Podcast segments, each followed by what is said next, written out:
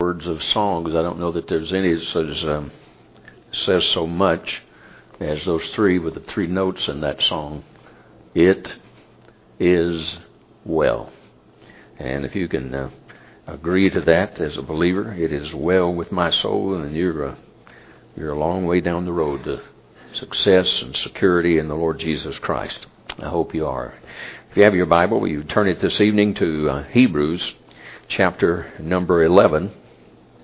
And uh, this evening we bring it to the point of uh, Moses getting off to school. We've, uh, for the last few weeks, we've talked about um, how the Lord has worked in his life in an unusual way, and the providence of God has been shown in many ways, in multiple ways.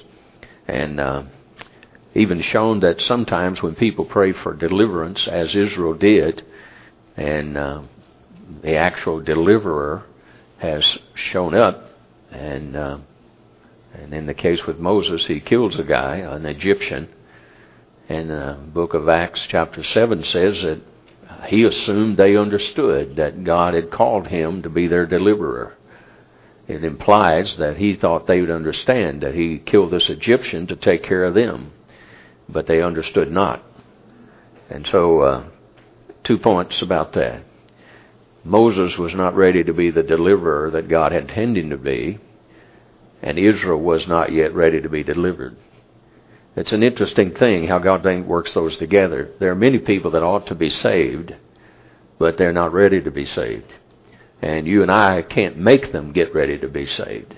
And the point about that is, and you couldn't do that any more than and than Moses could have delivered Israel out of Egypt at that particular time. It would take another 40 years for Moses on the backside of the desert to get ready to come back there and to do what he was going to do. And by the way, there's a I don't know that we'll uh, we'll get to it. Let me see if I can. Uh, um,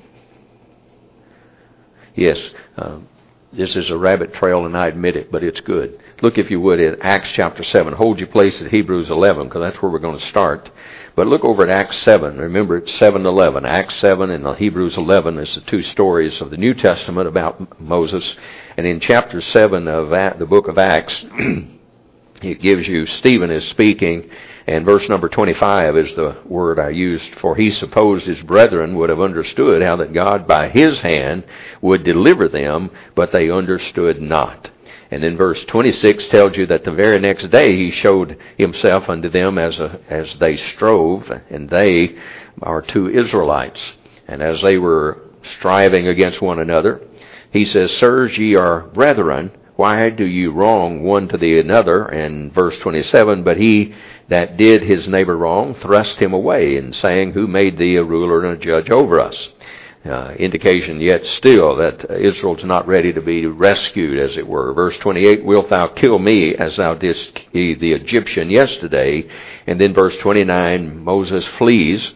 And when, verse 30, when 40 years were expired, there appeared unto him in the wilderness at Mount Sinai an angel of the Lord, a flame of fire in a bush.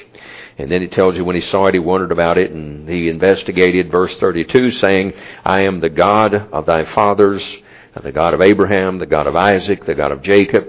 Then Moses trembled and durst not behold. Verse 23 or 33, Then said the Lord to him, Put off thy shoes from thy feet, for the place where thou standest is holy ground. And verse 34, note carefully, I have seen, the Lord says, I have seen the affliction of my people which is in Egypt. Notice also, I have heard their groaning and am come down to deliver them. That's a statement the Lord makes. I have come down to deliver them. Then notice the very next phrase. I have come down to deliver them, and now come, I'll send you.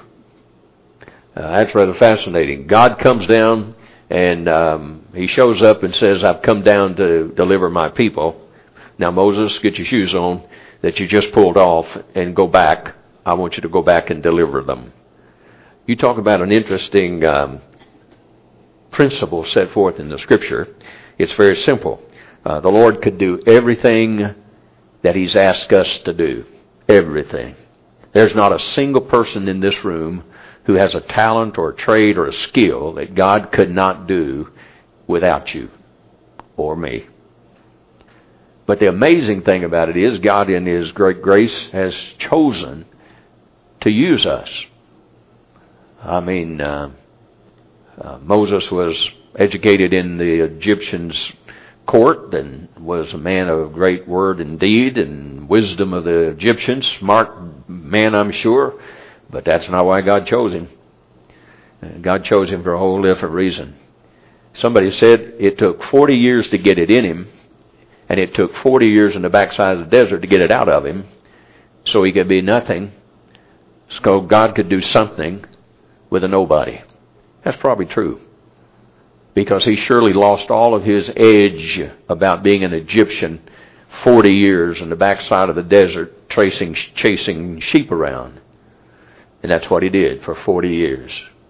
So the thing about it is that um, the education that we often talk about in reference of Moses going to the backside of the desert to uh, God's university to be trained in how to lead a people.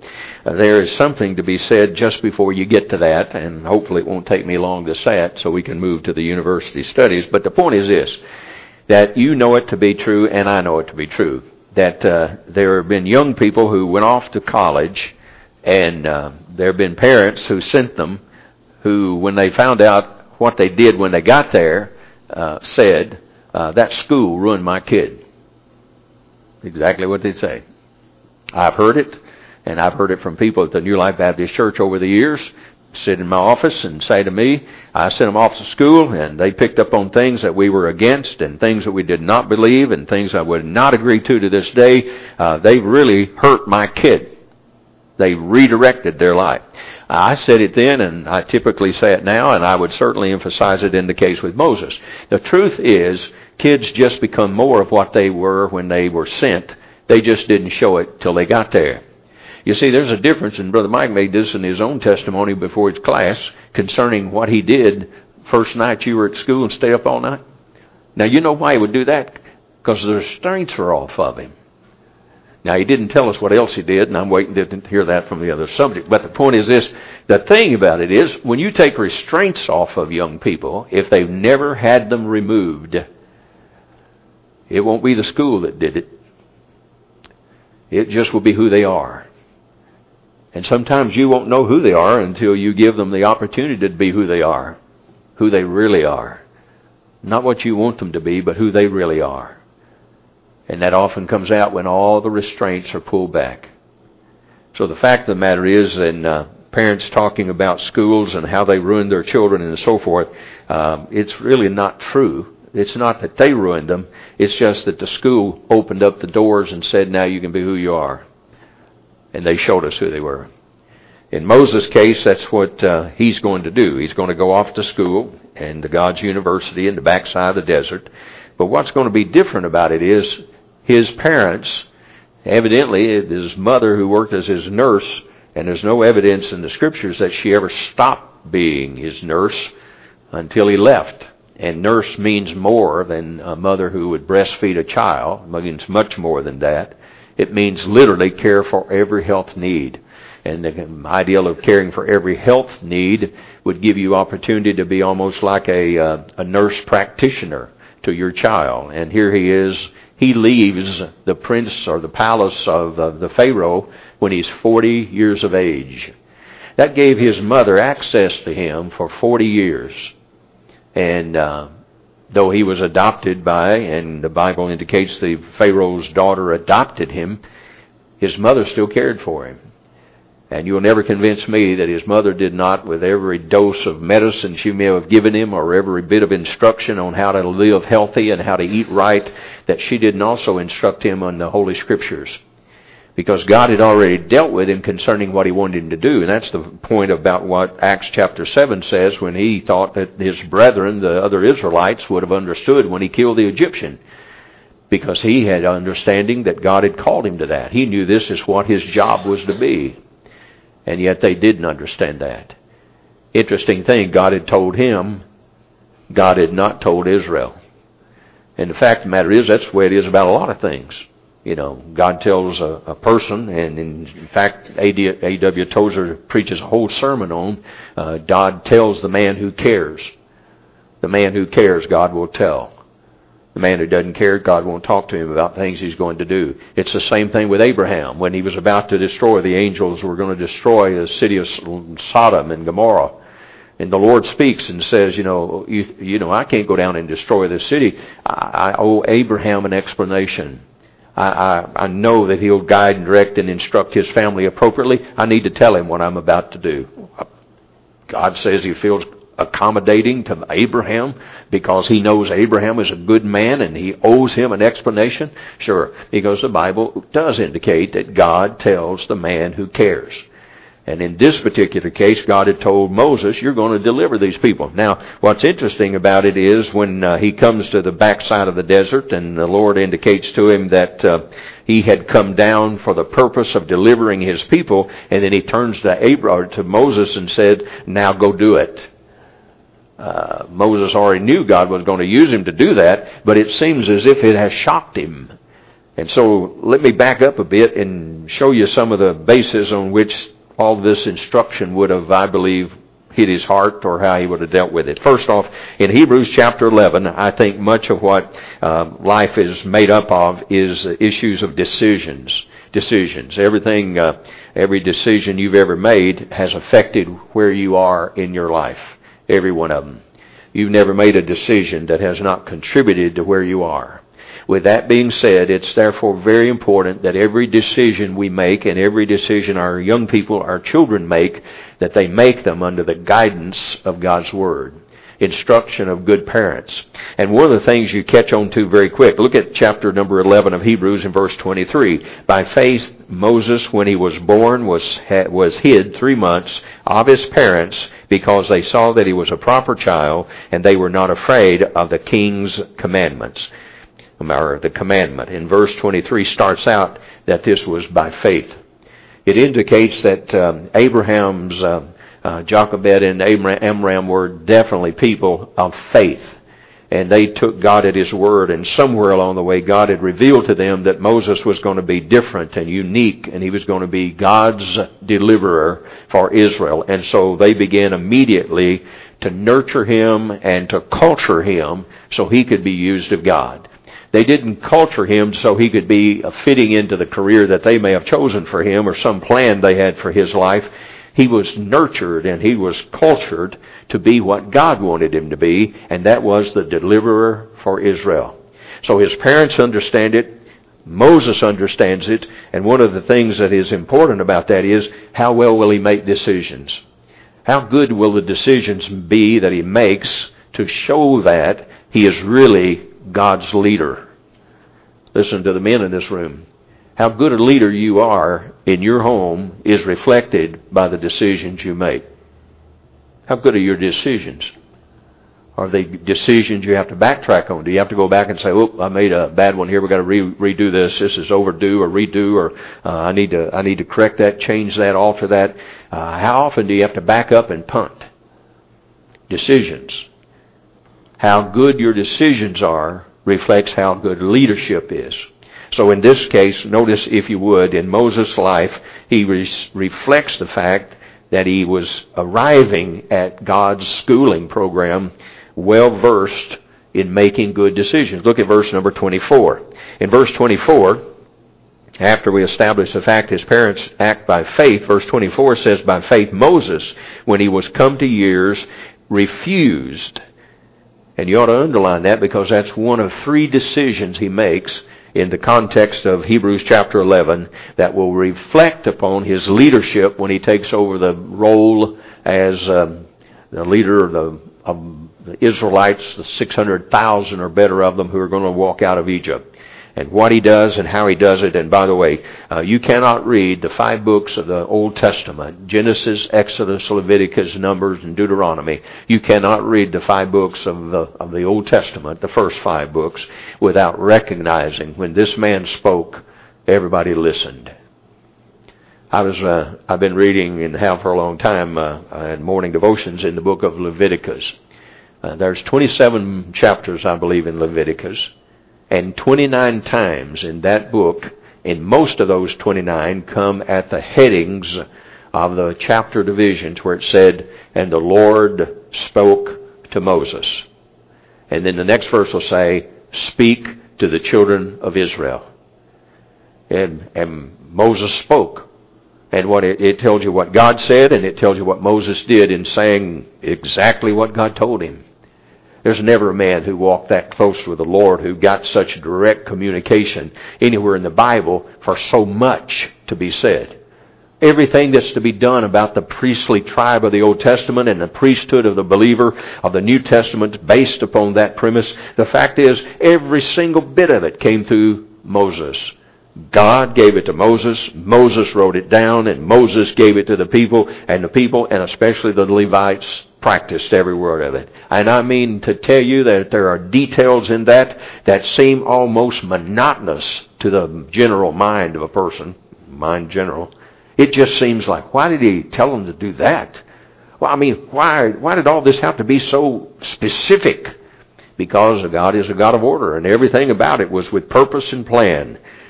But Moses made note of it, and Moses carried it out to the letter. He made a decision in verse number 24 that he refused to be called the son of the Pharaoh's daughter. Now look, he stayed in the palace. There's no evidence that he left the palace. But he made a decision. I'm not going to be called the son of Pharaoh's daughter. And it's obvious too, if he'd have been uh, really acclaimed to that, that is, if he had really taken that to heart, and if that was going to be who he was, that he was going to be the, the, the son, adopted son of uh, the Pharaoh of Egypt's daughter, he would have not gone out and killed a, an Egyptian. I mean, it's just obvious he would not have done that. I mean, you talk about getting out of favor with your mother your stepmother in this case, that'd be a fast way to do it. Go out and kill some of her people. He, he, it was not that, and it was not that he was a, a rude or crude or wrong or in any sense any disruption to her. It didn't show anything about that. He just said, "I'm not going to be called the son of Pharaoh's daughter. I know who I am, and I don't belong to her." I am who I am by the grace of God and the providence of God. I am a Jew. I am an Israelite. And I'm under the providence of God, and He's worked in my life. I know who I am. And that's an amazing thing because that caused him to make a decision about refusing. Here's the problem. Most people who don't make the decision about refusing certain things are people who don't know who they are. You say, that doesn't seem to make sense. It doesn't to me either. When you've come to faith in the Lord Jesus Christ, you should really take on the characteristics of the believer found in the New Testament. What it says a believer ought to do, you ought to do. What it says a believer ought not to do, you ought not to do. What happens is when you get Christians doing what Christians ought not do, you get people confused, and what happens is they don't know what to refuse and they don't know what to include.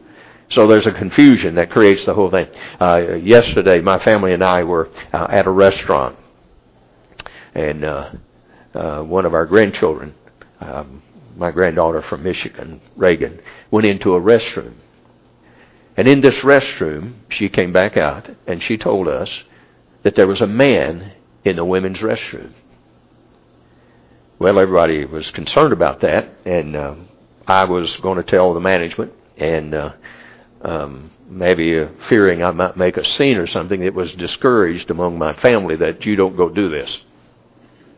You're not the guy for this job. I sat tight. I just sat and we watched. Then her mother got up and went to the restroom and came back and reiterated, hmm, I believe there may well be a man in the ladies' restroom. She came out. We sat there for a few minutes, and uh, as we sat there for a few minutes, there came out two people, two women. One of them would have passed for any man in the room. A lesbian. Looked more butch than any butch I've ever seen in all my ministry.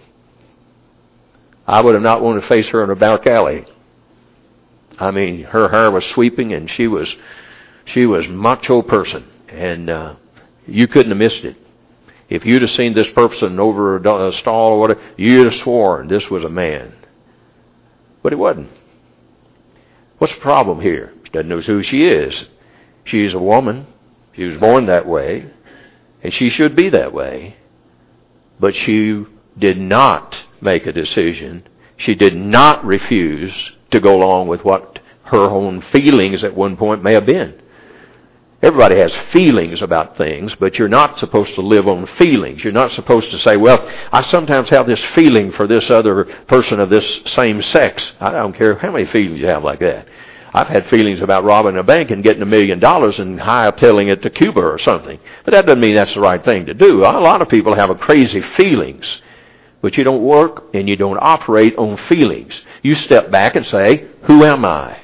What am I supposed to be like? How am I supposed to operate? What's my life supposed to be? Not what my depraved nature would encourage me to be. What does the Bible say that I should be as a man and what should I be as a woman and how should I react in those roles? Not going around and letting other people impress you or, or put pressure on you that if you have this feeling, you need to express it and you need to let it go and you need to embrace it and you should not run from it and you should act on it hogwash. If everybody acted on feelings that they have that are not right, you haven't seen chaos till there would be chaos in America. So what's this woman done? Well, this woman who now looks like a man and acts like a man, dresses like a man, combs her hair like a man, does all the features that a man is, creates confusion about everybody around them. And the reason is because she doesn't know who she really is. She's letting other people push her around and make her think she is something that she is not.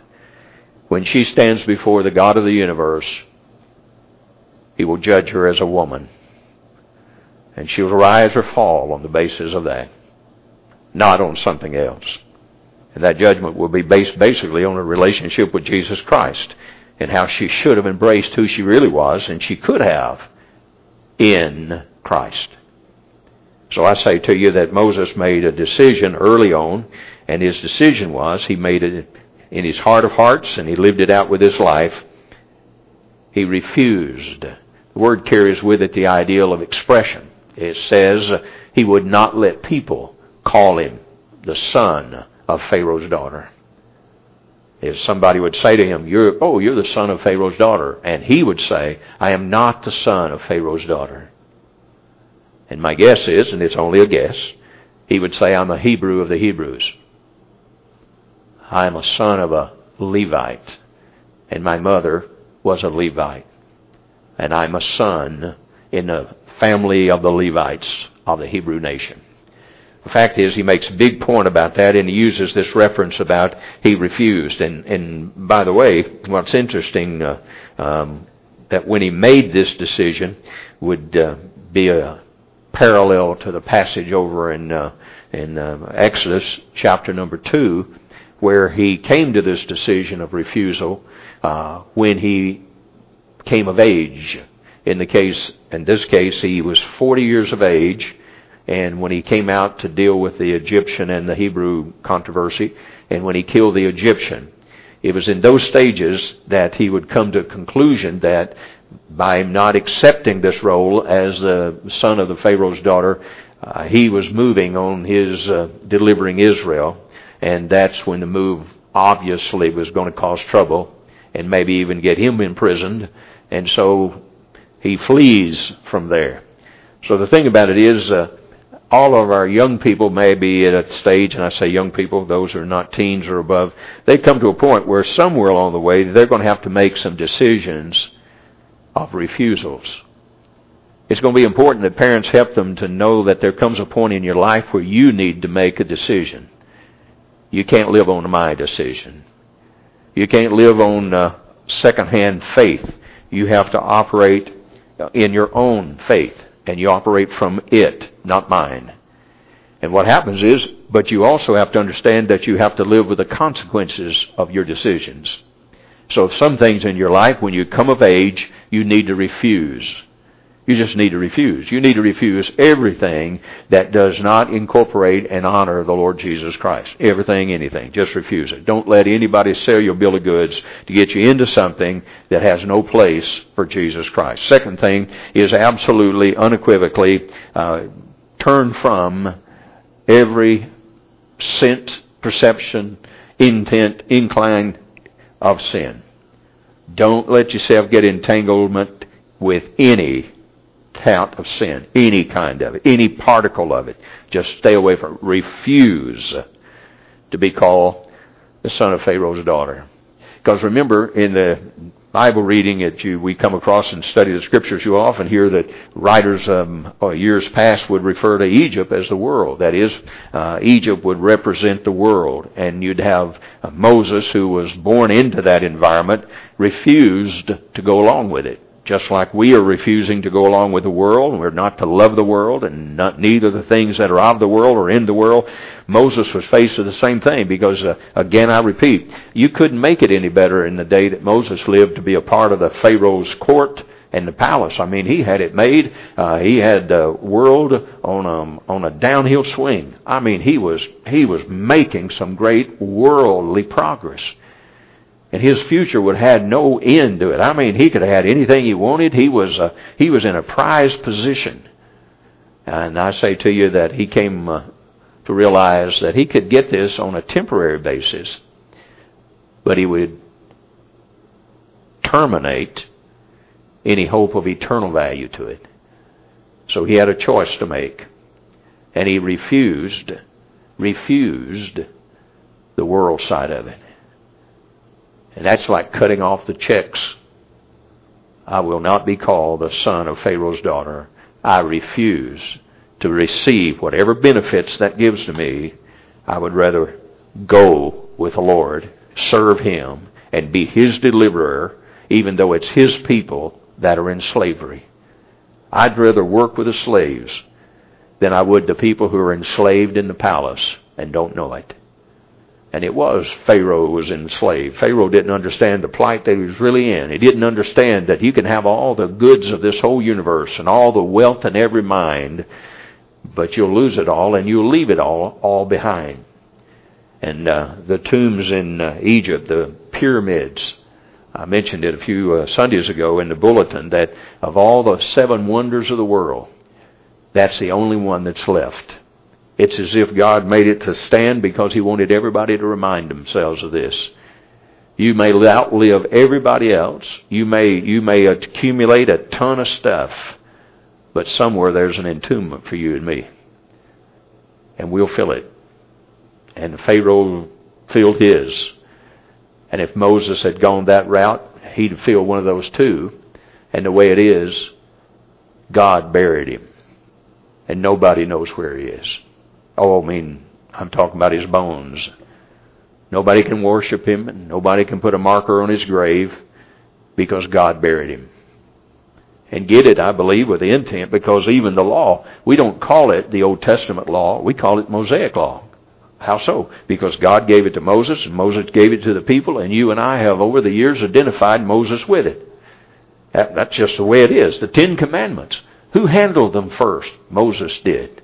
Who carried the first plates of them down? Written by the finger of God. Who did that? Moses did that. I say to you that he was very special to the Lord, and I believe he knew it, that he was handpicked for this task. But what you'll miss in it, if you're not careful, is the Bible itself declares he is the meekest man that ever lived. Now, you get a hold of that. I mean, just think if you had the audience with God that he had, and the occasion to speak with him, and uh, even to tell God, Show me your glory. I mean, how many men do you think ever told God that? Show me your glory, God. Um, maybe some told him and never lived to tell us, but God told him, "Will you put your you, you get into the clevis of the rock and I'll put my hand over you, and then I'll pass by, and you can see my backside, but you won't see my face. God accommodated him. God answered his request. Show me your glory. Okay? You get into the cleft of the rock. I'll put my hand over you. You won't see my face in the light that it reflects. But as I pass, you can see my backside. Here, man, God listens, and, uh, and Moses speaks.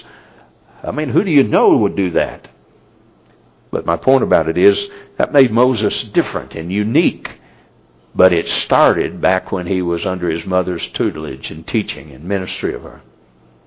His parents were people of faith. Every parent in this room has an unbelievable golden key to the heart of every child that they've ever brought into the world. And those children can grow up under the nurture and the admonition of the Lord, or they can grow up and pretty well just let go. Do what you want to do, live like you want to live. You know, let the world push you around, shove you around, put you into their mold, whatever. Or you can wait for the will of God and believe that God has something for your life and wants to use you for His glory if you'll cooperate with Him and refuse the things that the world may offer you. That's exactly what Moses does, and he refuses to be called the Pharaoh's daughter. Number two, in verse 25, the Bible indicates that uh, he makes this uh, choice. The, the, the, I call it the nature of his decision was choosing rather to suffer affliction with the people of God than to enjoy the pleasures of sin for a season. Uh, it's interesting that um, this choosing was. Um, something that cost him something. Meaning, um, most people, when they have choices, we often hear the phrase used, they would choose the lesser of two evils. And that's not what Moses did. Moses chose the worst of those, choosing rather to suffer affliction with God's people than to enjoy the pleasures of sin for a season. Most agree that he's talking about what in pleasures of sin that he would enjoy it if he had stayed under the care of the Pharaoh's daughter and accepted his role as the stepson of the Pharaoh. He would have had the pleasures of sin. He could have enjoyed all the pleasures of sin that it had to offer. But on the other side of the coin, he'd been called to lead and to take out the Israelites out of slavery from the Egyptians and that was going to start out with afflictions. And not so much that Abraham, that Moses himself would be under those afflictions, because the Bible doesn't mention much about Moses per se himself suffering. But what it says of the text is he's choosing rather, choosing rather to suffer affliction with the people of God. It really carries the ideal of getting under their burden, understanding their plight, their problem, and he's willing to go suffer with them rather than to go over here to the palace and enjoy all the pleasures of sin that would be handed to him if he just stayed status quo. Keep your mouth shut, keep your nose clean, and you're going to go far in the Egyptian palace. That's the idea. Moses said, No, I don't want to be called the Pharaoh's daughter and uh, son of the Pharaoh's daughter, and I do not want to stay over in the palace and enjoy all the pleasures of sin for a season. And that's important to note he recognized this will only last so long. And that's the way it is with the things of this world. And uh, next Sunday's message, it's a big issue in the scriptures as a reason why you don't love the world because it ain't going to last. Next Sunday we deal with that. So don't attach your heart to something that's just going to pass away. Don't fall in love with something that's just going to pass away. And yet, in this particular case, people would say, from a worldly standpoint of a business decision, they'd say this guy, Moses, was stupid. I mean, look what he had. Look what he gave up. And look what he passed over to get suffering and with the affliction of God's people when he could have enjoyed the pleasures of sin for a season. But he also knows he would have not pleased God in that. What's the pleasure of the Lord? And what is the decision I should make to reflect that pleasure? What should you think of when you come to a decision? Should you not ask yourself, will this decision, if I make this part of this decision, will this please the Lord? Or is it, will this please me? If you just please yourself, you'll see to it that much of what you choose and what you'll get will be short lived. If you make a choice for the Lord's side of the equation, you'll see you'll probably get the world that you should get, that is, the world that He gives you and offers you, and all the blessings to go with it. But if you choose that narrow thing that entertains the pleasures of sin for a season, it'll just be a short lived thing, like a fuse on a stick of dynamite. It'll fizzle, and if somebody pulls out that cord, it won't even go off with a bang. And you'll miss everything that you thought you'd get. It's sad to watch people in this world and hear their stories on the newscast. They work so hard to get so rich and die so poor. There's a program they take care of now, and it's about the people who won the lottery. I've watched a number of them. I think I'm up to about eight, eight different people over the years who've won the lottery. Out of the eight, not a single one of them testified to being happy. After they got all their money, after they began to spend it, they said, and they always give them a chance to say, would you do it over again? The eight that I have seen have said, I would not. It's wrecked my life, my family's life, and my relationship in my community. I would not do it again.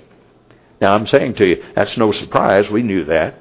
You know, what would it profit a man if he gains the whole world, if he gets caught up in that? And oh, by the way, none of the eight people had any religious relationship. Not a one of them. They're often asked on those programs, did you give any money to charitable organizations or churches? And in the eight cases we had, they said, no, we had no church affiliation, no church relationship, and no charitable organization to which we gave. We gave to some friends, we gave to some family, and we gave to some local businesses that we were helped through years ago, and that's the extent of our giving. Now, the point about that is to say this, they, they thought it was going to change their life for good forever because you got many of them were uh, more than uh, I think the highest was 12 point something million, or one was uh, 60 million, maybe the highest was 60, 60 million, and they thought that would just they'd never have another worry. They found out that it created 60 million worries, and one of them said it seemed for every million there was a problem, and some which ruined our lives. Two of them lost family members over it. I'm talking inner circle family one family lost a son and the other lost a, a girl, a daughter in the family. They have no relationship today, and it was all over the distribution of the money within the family. It just poisons everything. And the world just, just keeps on chugging down this same road. I mean, it's just like a jogger going for a, a, a finish line. They just still go for it. Because something inside of them makes them choose the wrong thing. He did not. He chose rather to suffer affliction with the people of God than to enjoy the pleasures of sin for a season. Then the third one, and quickly we'll close with this one, he uh, makes the point down in verse number 27. He says, By faith he forsook Egypt, not fearing the wrath of the king, for he endured as seeing him who is invisible.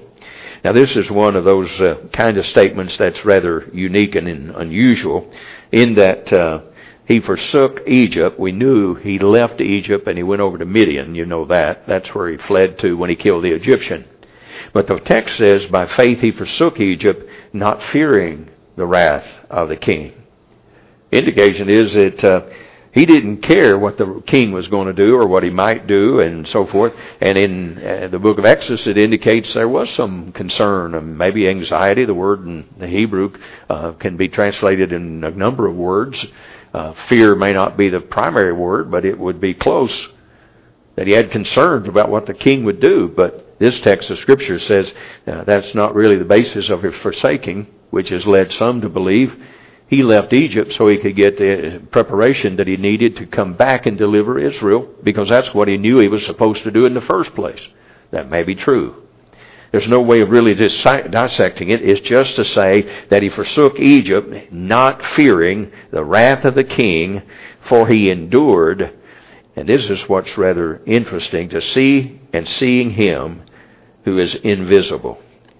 Well, the one who is invisible is uh, this one we sing about on Sunday morning invisible, immortal, God only wise, as the book or one song has it. And the fact is, that would be who he's talking about here. But it's not surprising to us in verse 26.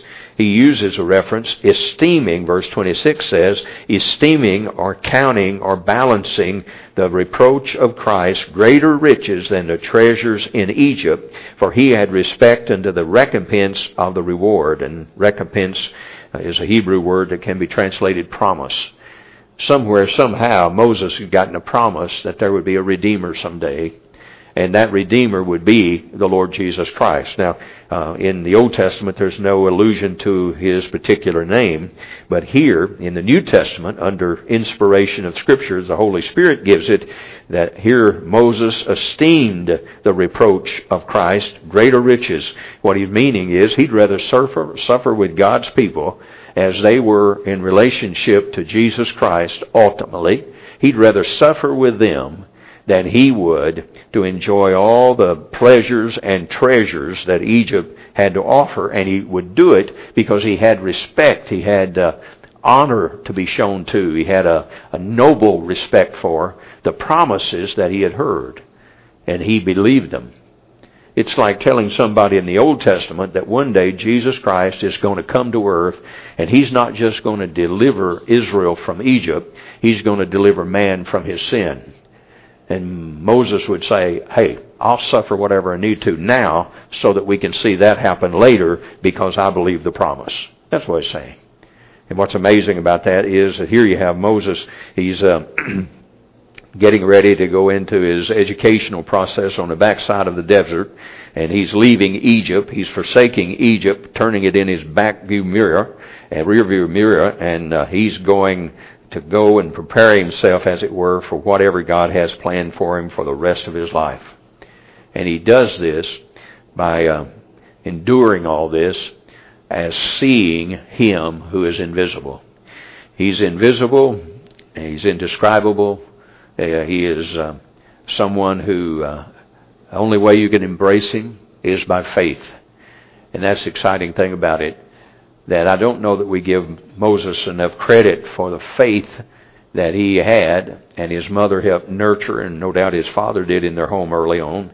And the fact is that that nurturing of that faith will get him through what he's about to get through when he gets to the backside of the desert and stays there 40 years and then when he leaves there, he'll go through the painstaking presentations to the Pharaoh, and the Pharaoh will uh, plead, I'm not going to let Israel go, and you go through the ten plagues, and Moses has to go down that whole route. All of that has to be done, and yet he's a patient, faithful man, because just like he says here in this verse of Scripture, he endured as seeing him who's invisible sometimes you have a task to do and uh, it can be rather daunting. You know, you have a responsibility to fulfill and and if you happen to be rather tired in the first place, it's awfully easy to get uh, disappointed, discouraged and almost to a state of being defeated.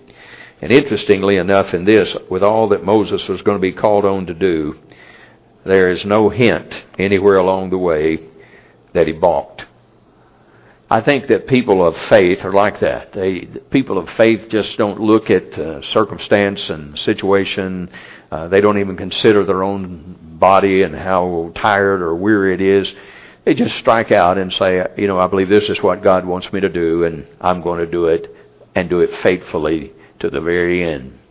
I say that Moses is one of the great men of the Bible who testifies to a consistent walk of faith. And um, he's willing to endure the affliction of God's people, to suffer with them. He's willing to take the um, reproach of Jesus Christ on himself. And I say that in decision making, that's a, a big one. That you and I and all of our young people grow up with an understanding that uh, you need to speak up.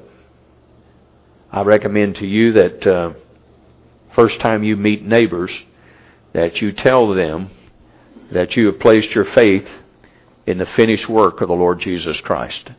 First time you meet them. Not the second time. The first time you meet them, you set the record straight.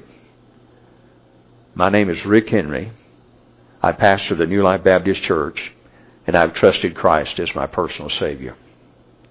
That way, there's no questions asked. They, they know you're a Christian. They know what your, in this case, my profession is. And they're not going to invite me over to their home and invite me to do something that would be possibly a contrary statement to that. They're going to know right up front who I am. Now, if you wait and you try to witness to them later, uh, their position may intimidate you, or uh, what you've heard about them after the fact may scare you, and you may decide you don't want to do that because you may want to try to hang on to their friendship, and you're fearful if you tell them who you are in Christ, they may say, "Ooh, I don't know about that." That's a little weird. Maybe I, you and I shouldn't have a relationship as a neighbor, you know. Best thing to do is for you to tell them right up front, I'm a Christian. I place faith in Christ, and as I do, I have one of the tracts from the church, and say, "Let me give you this tract, invite you to our services." And that tract will tell you what I've done in trusting Christ and how I've received Him as my personal Savior. And if you have any questions, I'd be glad to answer them for you. I did that to the neighbors who moved in across the street from us, And um, without a doubt, they're the most unfriendly people I have ever met in my life. And um, I waved at them, um, I don't know, maybe 20 times and I never even got a I never even got a finger up. I never got a thumb up. I never got anything up. They never even acknowledged me when I went by, even though I'd raise my hand or I'd stick it out over the hood of the van and wave and so nothing, nothing. My wife and I were out the other day, and I think because she was sitting in the passenger seat with uh, where the sun shining in, they could see that I, she was there. Uh, when I waved, I think the guy did this. I think it went off his hand on his right hand. I believed it moved about two centimeters. You know, uh, Real friendly people, gracious people. Now that's after the fact that I've gone to them and offered them a list of all the neighbors and all the phone numbers, their addresses, who they are, where they work, and if you need to get a hold of them anytime, you can call these numbers and get them. Well, we call it a neighborhood watch type thing, and I always try to get the new neighbors, and I take them a, a tract from the church, invite them to church, and tell them who I am, and if you ever need me, I'm glad to help. Well, these folks obviously don't want any part of that. That's okay. That's fine. I don't mind bearing any reproach that they have about the Lord Jesus Christ because He's borne a whole lot more for me. And I say to you, the best time to do it is the first time up. Just tell them flat up who you are. And if they don't like that, you won't have to worry about it. They won't make contact with you thereafter. And I don't know whether these people ever will, but if they do, I'm going to stand at the ready to bear witness as a helper or assistant in any way I can to be a blessing to them because um, I don't mind, and like Moses, I'm willing to bear the afflictions along with other of God's people in bearing witness for Christ if that's what it takes. I hope you are too. Let's pray together, and as always on Sunday evening of late, we won't have an invitation. We'll pray and you'll be gone. So let me ask you to stand with us if you would.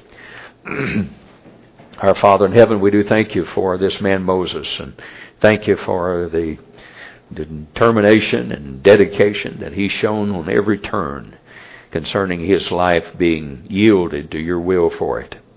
And thank you, Father, for the way that he sets before us an example, making decisions to be not called the son of the Pharaoh's daughter, like we should make refusals to be identified or associated with things that are unscriptural or ungodly, things that in any way might smack of a denial of the Lord Jesus Christ.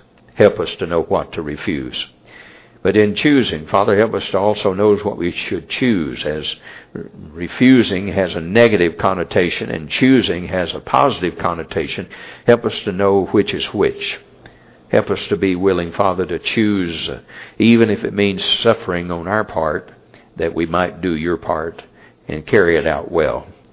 I pray, Father, too, in the issue of forsaking. There may be things, as we talked about in the morning worship service, that need to be forsaken. And if it's a truth, then Father, help us to do it and help us not to look back. And help us, like Moses, not to fear what the king will do, what the devil will do to try to get back at us when we begin to try to a, live a holy and consecrated life to the Lord Jesus Christ. And no doubt he'll not stand by and lose one that he thought he had without trying something to trip us up. So help us to be willing to pay the price, whatever that may be.